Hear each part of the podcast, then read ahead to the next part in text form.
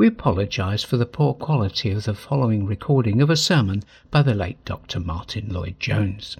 Although we have digitally restored this to improve clarity, the quality is not as good as we would like. We do apologise for this, but nevertheless hope that this sermon will be a great encouragement and a blessing to you. The words to which I should like to call your attention this evening are to be found in the chapter most of which we read at the beginning, namely the book of the Acts of the Apostles, chapter 5, verses 29 to 32. Verses 29 to 32 in the fifth chapter of the book of the Acts of the Apostles. Then Peter and the other apostles answered and said, We ought to obey God rather than men. The God of our fathers raised up Jesus whom ye slew and hanged on a tree, him hath God exalted with his right hand to be a prince and a savior, for to give repentance to Israel and forgiveness of sins. And we are his witnesses of these things, and so is also the Holy Ghost, whom God hath given to them that obey him. Here we are this evening met together in this chapel on an Easter Sunday evening. Why are we doing this? Why do we go on doing this Sunday by Sunday? Preaching this gospel, this message out of this book, which we call the Bible. We know that we are but a small minority in this country today and in every other country. The world scoffs at this and laughs at it and dismisses it. Why do we go on doing it? Well, now, that's the question I want to consider with you tonight. Because we are brought face to face with that very question in this chapter and in particular in these verses which I've now uh, just taken as my text for this evening's sermon. What is this chapter? Well, you noticed it's really nothing but a very typical picture of the life of the early church. It's an account of how these apostles conducted and behaved themselves, how they preached and what they preached, and what happened to them. But in the main, you noticed, it was this. It's an account of a struggle which went on between these apostles, these preachers of the gospel, and the Jewish authorities. From the very beginning, the Jewish authorities tried to stop these men from preaching this gospel. There are accounts of their doing so in the previous chapter. They got hold of these men and they told them that they must preach no more in the name of this Jesus. They said it was wrong. It was blasphemous. And, and so they prohibited them uh, to do so. But we find that the apostles went on preaching him. And because they continued to do so, they got into trouble. And this time, when they were brought against the authorities, you remember, they were not only reprimanded very severely, but they were taken and they were thrown and cast into the common prison. The authorities said that this sort of thing must stop, that it was wrong, and that this Jesus whom they were preaching, whose name they wouldn't even mention because they hated him so much, was a blasphemer. So they threw them into the common prison. But you remember that suddenly they found the prison doors open. An angel had come and had opened the doors, and they walked out. And the angel also told them to go back and to preach as they'd been doing before in the temple and everywhere else. So they went back into the temple and continued preaching and teaching the people. And then you remember this almost amusing story of how these authorities met together in the morning and uh, told their officers to go and fetch these prisoners, that they really wanted to deal with them in a, summer, in a summary manner at last. And you remember how the officers went and they came to the prison? And when they went into that innermost part of the prison where they'd put these men, they suddenly found that they were not there. So they would go back and report that they found the prison intact, but they couldn't find the prisoners. And there was confusion amongst the authorities. But the man came and said, I can tell you where they are. They're back at it again. They're back where they've been all along in the temple and other places preaching and teaching in the name of this Jesus. So once more these men were brought before the authorities. And again, they were severely reprimanded, as you remember. When they had brought them, they set them before the council, and the high priest asked them, saying, Did not we straightly command you that you should not teach in this name? And behold, you have filled Jerusalem with your doctrine and intend to bring this man's blood upon us. Then comes the reply of Peter that we are going to consider. When they had heard this, we read, they were cut to the heart and took counsel to slay them, to put them to death. But one of their own company, a Pharisee named Gamaliel, a doctor of the law, who was had in reputation among all the people, he commanded to put the apostles forth for a little space, and then he argued with his own fellow Pharisees and said, Don't do that, he said. Wait a minute, let us consider this thing. Refrain from these men and let them alone, uh, for if this counsel or this work be of men, it will come to naught. But if it be of God, you cannot overthrow it, lest haply you may be found even to fight against God. And to him they agreed.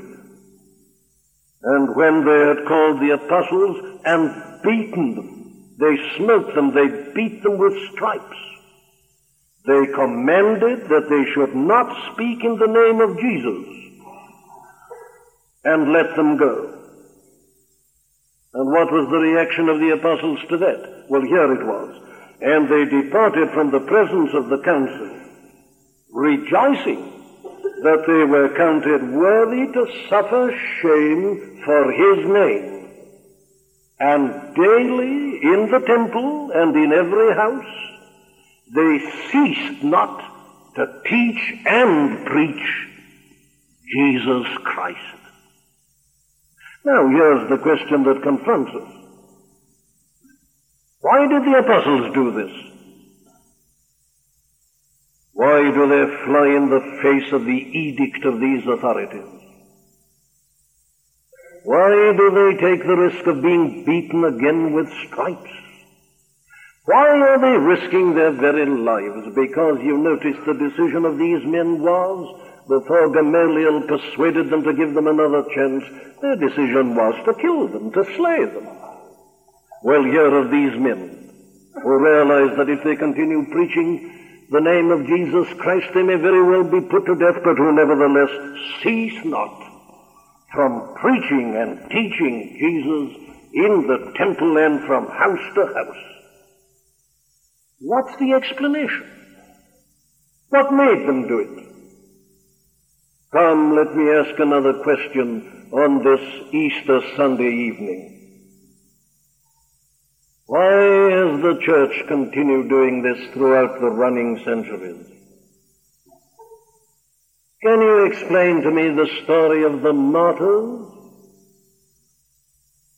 These men who were told by authorities later in their day and generation, if you go on preaching that gospel, we'll put you to death. But they went on preaching. The early Christians, dozens of them were thrown to the lions in the arena. What made them do this? Why go on preaching this message though they knew that that was to be their fate? How do you explain the story of the martyrs in those first three centuries?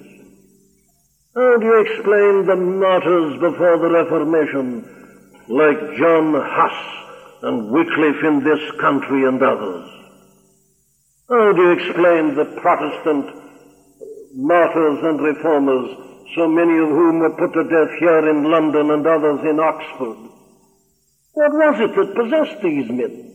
Why did they go on preaching and teaching Jesus Christ, though they knew, I say, that they'd have to pay for it with their very lives? What made them go on and cease not? The answer to that question is given to us in these verses that I'm holding before you this evening. The Apostle Peter has given the answer once and forever. And I'm concerned about it, my friends, because here we have the key, the secret to the success of the Christian church in all ages of revival and of reawakening. And it is only as we come back to this and are animated by the same motives and possessed by the same spirit that we can justify our existence as Christians and the church can still be worthy of the name of the Church of God. Why do we do this? Why did the apostles do it? Let me answer that question. For as I hold before you the reasons that were given by Peter, why he and his fellow apostles went on, I shall be giving you the reasons that have possessed and influenced men ever since in the long history of the Christian church. Very well, here it is. Here is the first reason. The apostle doesn't hesitate to tell these people that they go on doing this because of the nature, the character of the things that they have witnessed. He said, we are witnesses, we are his witnesses of these things. And so also is the Holy Ghost whom God hath given to them that obey him. You ask me, says Peter, why I and my fellow apostles go on doing this, in spite of your threats, in spite of all the punishment you've given us, in spite of imprisonment and threatened death. I'll tell you why, says Peter. It's the things we have seen and heard. What's he talking about? Well, he's talking about the Lord Jesus Christ himself. These men, you see, had been his disciples three years. They had spent their days and their nights with him. They had looked into his eyes, into that face of God, and they'd felt something that they'd never felt before. This man, the speaker, Peter, had been up onto a mountain with him, also James and John being in the company. And there suddenly a cloud had overshadowed them. And they felt sleepy, but suddenly they awake and they see two men speaking to Jesus, Moses and Elias, and he was suddenly transfigured before them. His very body began to shine, it became luminous. It began to shine with a brightness that no human being can ever produce or has ever seen. And they'd seen it. And they'd heard a voice coming out of heaven and saying, This is my beloved Son in whom I am well pleased. Hear him. They were witnesses of these things. But not only that, they'd heard all his teaching. This carpenter of Nazareth, this apparently ordinary man who'd never been trained as a Pharisee, but who could always rout the Pharisees in any argument that happened to arise. This man who spoke with such authority and power and who claimed such unique things for himself, they'd heard it all, they'd been with him. And then they'd seen his miracles. The blind receiving their sight, the lame walking, the deaf being made to hear, the lepers being cleansed, yea, the dead raised. They were there, they saw it. They were there. One afternoon walking with him out of a city and suddenly they went into a city and suddenly they met a procession coming out of the city, a funeral procession. And lying on the bier was the dead body of a man, the only son of his widowed mother, the widow of Nain. And suddenly they'd seen our Lord stopping the procession and addressing the dead and raising him. They'd seen it. They were witnesses of it. Peter and James and John were with him on the occasion in Jairus' house. When he suddenly took hold of the hand of that dead child, twelve years old, and said, Talitha cumi, which being interpreted means, Maiden, I say unto thee, arise. And they'd seen her sitting up and beginning to eat. They were with him on that occasion when a message came to tell him that his friend Lazarus was desperately ill and at the point of death. Ah, they were with him when another message came to say that Lazarus was already dead.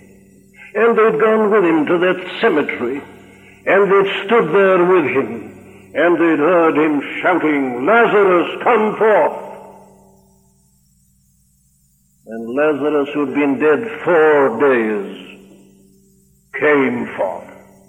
They'd seen these things. They were witnesses. They were there. We are witnesses of these things, says the apostle. Ah, but it doesn't stop there, does it? They were amazed at all this. And they said, this is undoubtedly the Messiah that is going to restore the kingdom to Israel. But ah, they had seen something else happening. They couldn't understand it. They were baffled and bewildered. They saw him insisting upon going up to Jerusalem. They tried to stop him. They'd heard that Herod was determined to kill him. They did their utmost to dissuade him. He wouldn't listen. He set his face steadfastly to go to Jerusalem, and they went with him. And there to their astonishment and amazement, he seemed to be quite helpless suddenly. He said nothing in self-defense. He allowed them to arrest him. They couldn't understand it. Peter tried to defend him with a sword. He told him to put it by. He seemed to be so weak suddenly, and they saw him arrested and scourged and smitten, and a crown of thorns pressed upon his holy brow. They saw him staggering under the weight of a cross until he was relieved by Simon of Cyrene. And they saw him nailed to the cross and die in apparent utter weakness and complete helplessness. They heard his cry, My God, my God, why hast thou forsaken me? They heard him saying, Into thy hands I commend my spirit. They saw him giving up the ghost and dying.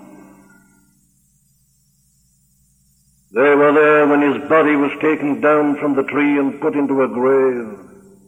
They saw the stone rolled over the face of the grave. They saw the seal put upon it, and the soldiers put there to guard it and to watch it. They'd seen all this. They were there. But they'd seen something that had shaken them again to their very foundation. What was it? Well, they were the men who'd been running, you remember, on the morning of the third day. Certain women came to them and said, look here, they said, we've been to the cemetery. We've looked there into the tomb and he's not there. What? They said, and John and Peter ran. And Peter and John had been there together. They'd looked into the tomb and they'd seen it empty and they'd gone into it. And they'd seen the clothes, but no body. He'd gone. He'd risen from the grave and from the dead. And then you see they'd been present and they were eyewitnesses of his many appearances to them. Two of them were going to a place called Emmaus and were miserable and unhappy and said, we thought after all that he was to be the Christ and the Messiah but ah, he was crucified in weakness and died, and suddenly a stranger joined them and said, What is this conversation? And why are you so sad and miserable? And they told him the miserable story. And then he was going to leave them. They said, Wait with us, it's getting late, stay with us. And he went with them. And there they began to break bread, and suddenly they knew him, Christ, the risen Christ had appeared to them. They were all together apart from one of them called Thomas another occasion in a room. The doors were shut and locked because they were afraid of the Jewish authorities. Suddenly, Jesus had stood in their midst. They were there. They'd witnessed it. He'd spoken to them. He'd said, look at me, I'm not a ghost. He'd eaten fish and broiled honey in their presence. He'd said, touch me, feel me. Realize that I'm risen in the body. They were there. They'd witnessed it. Peter and John and some of the others on one occasion were again feeling rather dejected and downcast, and Peter said suddenly to the company in the evening, I'm going to fish. He was an old fisherman. He said, I'm going back to do some fishing. And they went with him. And they toiled all night and didn't catch a thing. Suddenly in the morning, as the dawn was breaking, they saw some person standing on the seashore and giving them instructions saying, throw the net on the right hand side and you'll catch. And they did so, and they caught 153 fish. And yet their net didn't break. And they looked again, and they said, it's the Lord. And Peter jumped into the sea as he was and swam to him. The others came in the boat, and there he spoke to them and addressed them. Indeed, he'd been cooking a breakfast for them. A fish on a fire which he'd made there upon the sand. And then they'd all been with him. Yet later on, and he had spoken to them and he had addressed them, and then he took them to a mountain outside Jerusalem, and as they were there standing and talking to him, he suddenly began to ascend, and they saw him ascending into the heavens, even as they stood there. And an angel had come and had said to them, This Jesus shall so come again even as you've seen him going. Go back to Jerusalem and wait for his instructions. Now these men, I say, as Peter reminds these authorities, they were witnesses of all these things. And back they'd gone to Jerusalem and there they'd waited in an upper chamber he told them to wait. He said, Look here, I want you to go and tell the world about me and about these things, but not yet, he said. Wait until you're given power. Wait until the Holy Ghost comes upon you. He'd already spoken about the Holy Ghost. He'd already told them that he was going to send him upon them. He said, wait and he'll come. And they were all together in an upper room, 120 of them, on a morning, on a Sunday morning called the day of Pentecost, when suddenly there was a mighty sound like of a rushing wind, and cloven tongues of fire descended upon them all, and they were filled with the Holy Spirit, and began to speak in other tongues. They were in the company. They were witnesses. They were eyewitnesses. They were first-hand witnesses of all these things. You ask me why we go on preaching this name, says Peter. That's the answer. Do you think that anybody who's seen these things can keep quiet? Could you keep quiet if you'd been there? We are witnesses of these things. We want to tell everybody about him and about these things. They'd seen them. They were living eyewitnesses of them. Ah, yes, and that which had happened to them on the day of Pentecost had given them a new understanding about it all. Indeed, our Lord himself, after his resurrection, had explained it to them. You read the 24th chapter of Luke's Gospel when you go home, and you'll find that he took them through the Scriptures.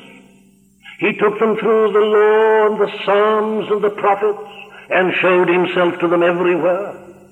He proved to them that all these things were written about him, that he was the long promised Messiah, and they were beginning to get it. But then came this baptism of the Holy Spirit and they saw it all. They understood. And they loved him and they revered him. And they saw, as Peter says, that God had exalted him and had made him a prince. What does that mean? Well, that means this. They saw at last what even they had been so slow to see in his days in the flesh.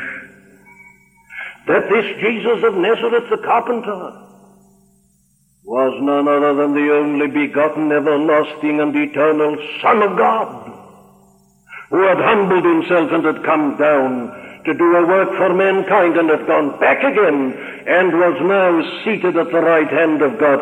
God had exalted him and had made him a prince which means a governor, a leader, a ruler, which being interpreted, you see, means this. He'd explained it to them. One of his last words to them had been this, All power is given unto me in heaven and in earth. God had made him a prince.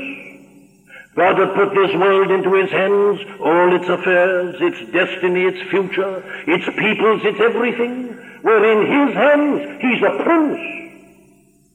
They'd seen that. They'd come to understand it. Indeed, they'd come to understand something else, and that is that God had made him not only the moral governor of the universe, but had appointed him to be the judge of the world. They all said that. Peter says it. The apostle Paul says in preaching at Athens that God hath given assurance of the judgment to come in the name of Christ in this way that he hath raised him from the dead. A prince. And they had come to understand all this, and so they tell the authorities, we can't refrain, we must. He's the Son of God. He's the ruler of the universe. He's the Prince. We are witnesses of these things. We have companied with the Son of God when he was here on earth as a man. And we want to tell you that he is the Son of God and that your destiny and the destiny of the whole world is in his hands. That's his first reason. But it wasn't his only reason. We, he says, are witnesses of these things, and so is also the Holy Ghost, whom God hath given to them that obey him. Why are you preaching, said these people to Peter. Peter says in reply, we are preaching as we are because we've seen these amazing, astounding things, and we can't contain ourselves, but more, we are driven by a power. There is an energy that has come into us since that day of Pentecost. We don't know ourselves. We are transformed. We are transfigured. We are filled with a heavenly joy and a peace we've never known before. We are in touch with Him and He speaks to us and He manifests Himself to us. And we are driven. He's commanded us. He's sent us. We cannot but speak of the things which we have seen and have heard. We are being borne along by an unseen power. There is a mighty energy that's entered into our very constitution and being. We can't refrain. We must. That was his second reason. But then he has a third reason, he tells us. And that is that God has commanded them to do this and they're afraid of God and afraid not to do it. Listen, Peter and the other apostles answered and said, we ought to obey God rather than men, by which he means this. He says we are not disputing but that you are authorities and that you've got power, you are heads of government, and in a sense we're in your hands. And we do respect you and we fear you, but we fear God more. We ought to obey God rather than men, and God has commanded us to go on preaching. Why did they thus fear God? Oh, I've already given you the answer in the sense. Here says Peter, the God of our fathers raised up Jesus, whom ye slew and hanged on a tree, him hath God exalted with his right hand. And the right hand of God always stands for the power of God and the might of God and the irresistible force of God. God, he says, hath exalted him with his right hand. And they were eyewitnesses of this power of God. Where had they seen it? Well, they'd already seen it, you see, in the resurrection. They knew that Christ had died. They'd seen him dying. They'd watched him expiring upon the cross. There was no question about his death. That was absolutely certain. At last he'd been mastered and conquered by a power, but then he'd risen Here was a power that was greater than the power of the Jewish authorities that were threatening them. Ah, yes, they respected them and were afraid of them, but they were more afraid of God. Here is a power that can countermand the action of the Jewish authorities. They slew him, God raised him. They were eyewitnesses of the fact that God's power is even greater than the power of death, even greater than the power of the grave. Ah, yes, it's one thing to be afraid of men, but here is one above men, master even of death and the grave, to which all men are subject. We ought to obey God rather than men. We dare not stop, they say, the power of God, and He's commanded us. They'd seen it at the resurrection. They'd seen it on the day of Pentecost. They'd felt it. They were filled with it. They'd seen the walls of a house shaking when the Spirit came and filled the place. They'd just seen it in the case of Ananias and Sapphira. A man and a woman who thought they were very clever, had promised to give all their possessions but kept back a part. And they'd seen Ananias suddenly dropping dead, and then in a few hours Sapphira dropping dead. What's this? The power of God.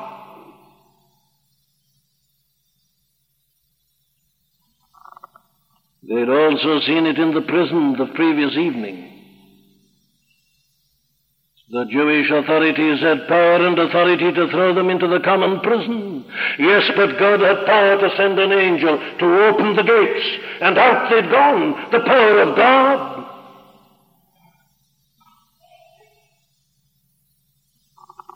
That was why they said they went on preaching because they dare not disobey God. Way we ought to obey God rather than men, they say. And even Gamaliel, you see, understands a little bit about it. He says to his fellow governors, be careful, he says. If this is of men, it will come to naught, but if it be of God, you cannot overthrow it lest haply you be found even to fight against God. Be careful, he said to his fellow members of the Sanhedrin. You don't put yourselves against God because God is God. And when you're fighting God, you're fighting the Lord of the universe. Be careful. We ought to obey God rather than men. That's why we are preaching, says Peter. And later on, another preacher called Paul says the same thing. In writing to the church at Corinth, listen to him saying it. Knowing therefore the terror of the Lord, we persuade men. Yes, he says we must all appear before the judgment seat of Christ and give an account of the deeds done in the body, whether good or bad. Therefore, knowing the terror of the Lord, we persuade men. That's why I'm preaching. I've got to stand before the judgment seat of Christ and give an account of my life in this world. Therefore, knowing the terror of the Lord, this Christ whom God has exalted to be a prince, we persuade men. We ought to obey God rather than men. And that is what every martyr has ever said throughout the centuries. They were told in the early days to say Caesar is Lord. Now they say we won't say it. If you don't, said the authorities, we'll throw you to the lions and you'll be trampled. The Protestant fathers were told it, stop, or we'll burn you at the stake. It made no difference to them. They all said with Paul, knowing the terror of the Lord, we persuade men. They remember the word of the Lord Jesus to his disciples when he said, Fear not them that kill the body, but after that have nothing that they can do. But rather I say unto you, fear him that hath power to destroy both soul and body in hell. Yea, I say unto you, fear him. That's why we are preaching, said Peter. We've seen these amazing things, and we want everybody to know about them. We are moved by the Spirit, and God has commanded, and we dare not disobey Him. But you know, there was one other thing that made them go on. And this is the most amazing and remarkable thing of all. And that was their concern for these very Jewish authorities who were threatening them, and even threatening them with death. They were concerned about them and about their souls. So they go on preaching, and Peter here, even in their presence, is preaching to them. Stop preaching in this name, say the authorities. Peter says, Look here, the God of our fathers raised up Jesus, whom ye slew and hanged on a tree, and he's preaching to him. Him hath God exalted with his right hand to be a prince and a savior, for to give repentance and remission of sins. He's preaching to him. Why? Well, it is because of their concern for the souls of these men. What do I mean? Well, I mean something like this. They went on preaching because they understood the terrible plight and position and condition of these men. I'm preaching to you, said Peter, because you don't know what you've done and you don't know the danger in which you're placed at this moment. You have failed to recognize Jesus of Nazareth as the Son of God. You called him a blasphemer. You said, Who is this fellow? You instigated the mob to cry, Away with him, crucify him. You rejected him. You spat upon him. You scourged him. You mocked him and jeered at him. You slew him. You hanged him on a tree. You made him a curse.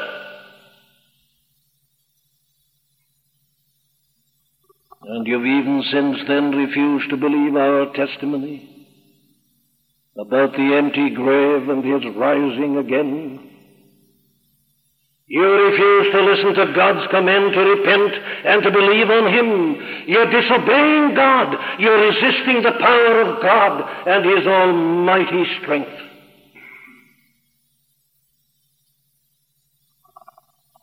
We are preaching, said Peter, because you and the people who've listened to you are under the wrath of God. You don't realize it, you don't know it, you're blind, you're mad, you're insane.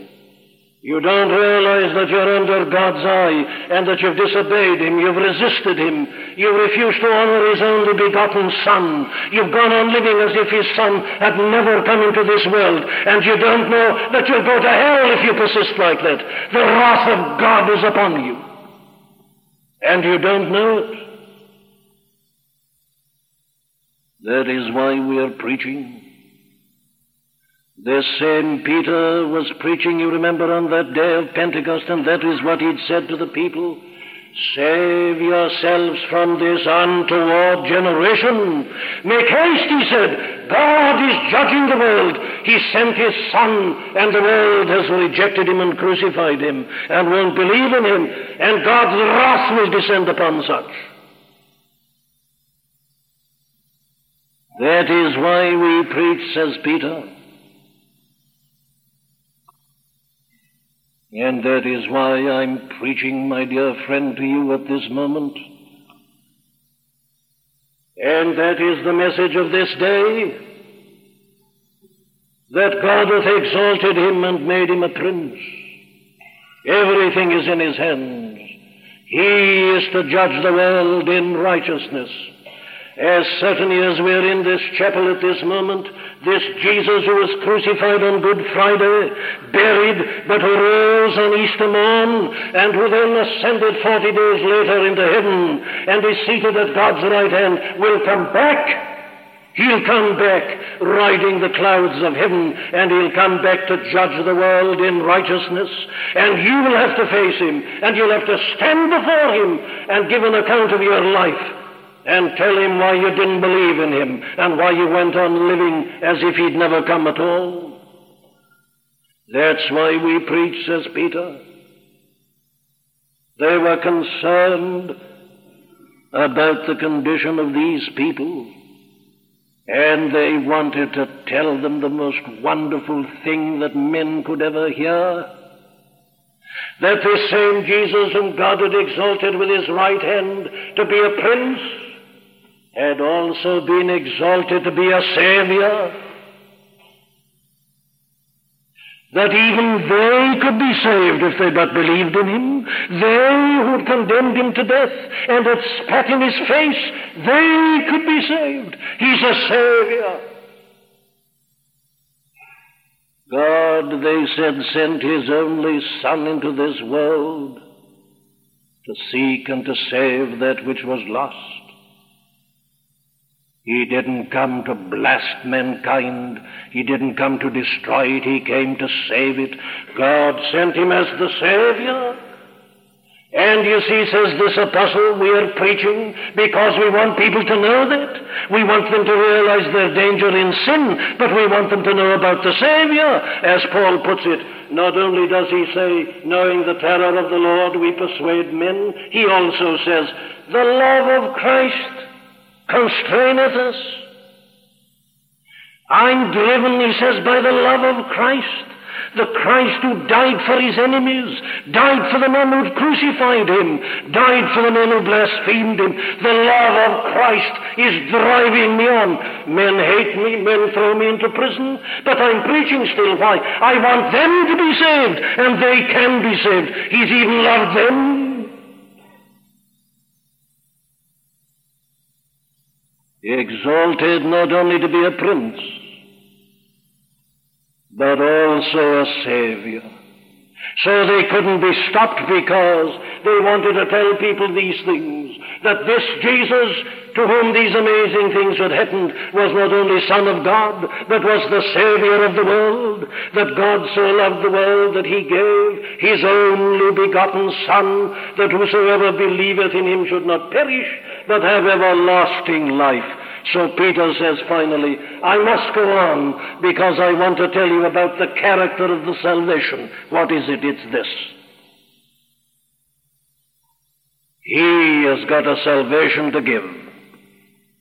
He is a Prince and Savior for to give repentance to Israel and forgiveness of sins. Oh, this is the most wonderful thing of all. He offers salvation as a free gift. He comes to the sinner dyed with the deepest dye of sin and tells him that he's died for him. He gives it him as a free gift. The message is so glorious, says Peter, who can refrain? I'm not asking men to pull themselves up by their bootlaces. I'm not asking a man to save himself or make himself a Christian. I know that no man can. I've come to tell you of God's free gift in Jesus Christ. And what he gives is repentance, which means this. He, by the Holy Spirit, enables a man to see himself as a sinner and as his terrible, awful plight. You haven't seen that. Well, Christ alone can make you see it. And he makes you see it by his Spirit. You say, I'm not interested in your Easter Sunday. It means nothing to me. If it doesn't, I'll tell you why. It's because you don't realize that you are a sinner. It's because you haven't faced the fact of your death. It's because you haven't visualized yourself on your deathbed. It's because you haven't seen yourself after death in the judgment facing this Christ. You don't realize it, you don't know it. But He'll enable you to do so. He'll give repentance. And he'll fill you with a sense of terror and alarm. You'll say, what can I do? Where can I turn? Like the men on the day of Pentecost, you'll cry out, men and brethren, what must I do? And the answer will come back, repent. Which means that having realized all this, you go to God at once and acknowledge how blind you've been, what a fool you've been, how you've disobeyed God and spurned His vice, and have followed your own way, and haven't believed in His Son, and have used Christ as an oath, and have never worshipped Him, and have never gloried in Him. You acknowledge it all with shame and tears, and cast yourself upon His mercy. And then, having given you that repentance, He will give you remission of sins. He'll tell you, ah, you're right. You're seeing yourself now as you are, as a hell-bound and a hell-deserving sinner. But you're not going there. I came into the world in order to deliver you from that. I came into the world in order to taste death for you. I took your sins upon myself on that cross on Calvary's hill. I died the death that you should have died. I've borne your punishment. And because of that, God forgives you freely. Remission of sins. He gives it as a gift. He tells you that whatever you've been until this minute, He'll blot it all out. He'll cast it into the sea of His forgetfulness. Your sins are remitted. The ledgers are struck out. The account is cleared. And He'll give you His own life and His own righteousness. Repentance and remission of sins. He will tell you that you need no longer fear death and the grave and the judgment beyond it because He Himself is the judge and He has died for you and paid your account to the uttermost farthing. That is why we preach, said Peter. You rulers of Israel, have disobeyed God and you're under His wrath, and nothing awaits you but hell, and there is only one who can save you, the Jesus whom you slew and hanged upon a tree, but whom God has exalted to be a prince and a savior. Neither is there any other name under heaven given amongst men whereby we must be saved. Believe on him, says Peter. Repent and believe. That was his message. And my dear friend, the message is still the same. God commands all men everywhere to repent and to believe on the name of His only begotten Son. Have you obeyed God? Have you obeyed God? Have you repented? Have you realized what a vile sinner you are?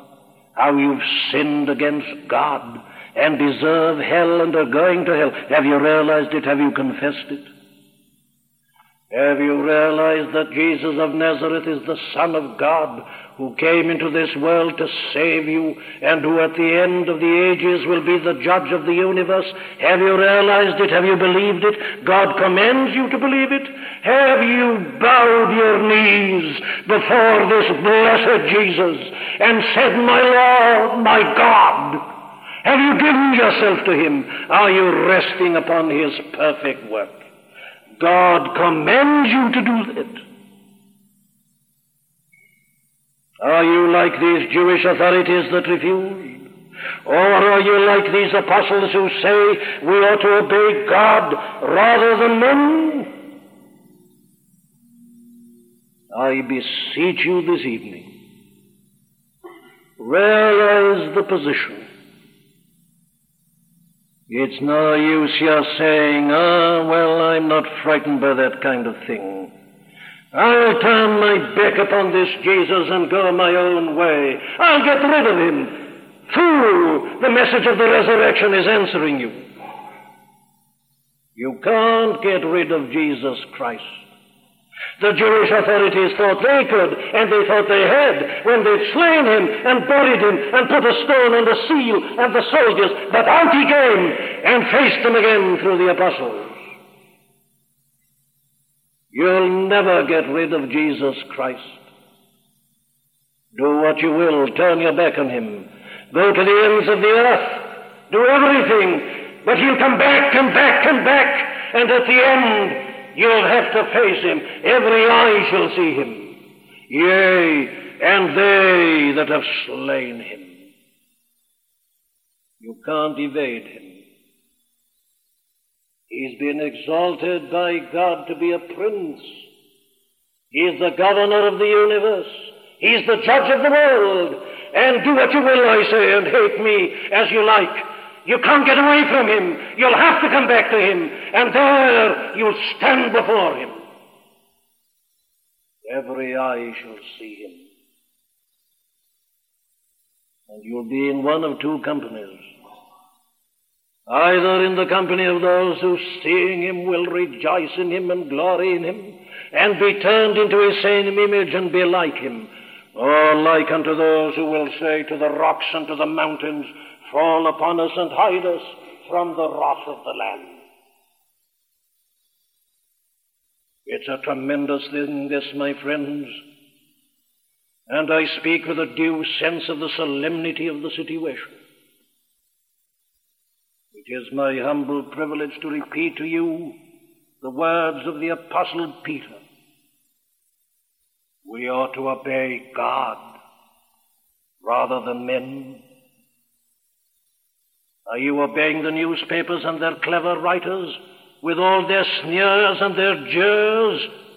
Are you obeying men if you are in the light of these things that these apostles have witnessed? I say there's only one thing to say of you you're a fool. Obey God. Repent and believe on the Lord Jesus Christ, and you shall be saved.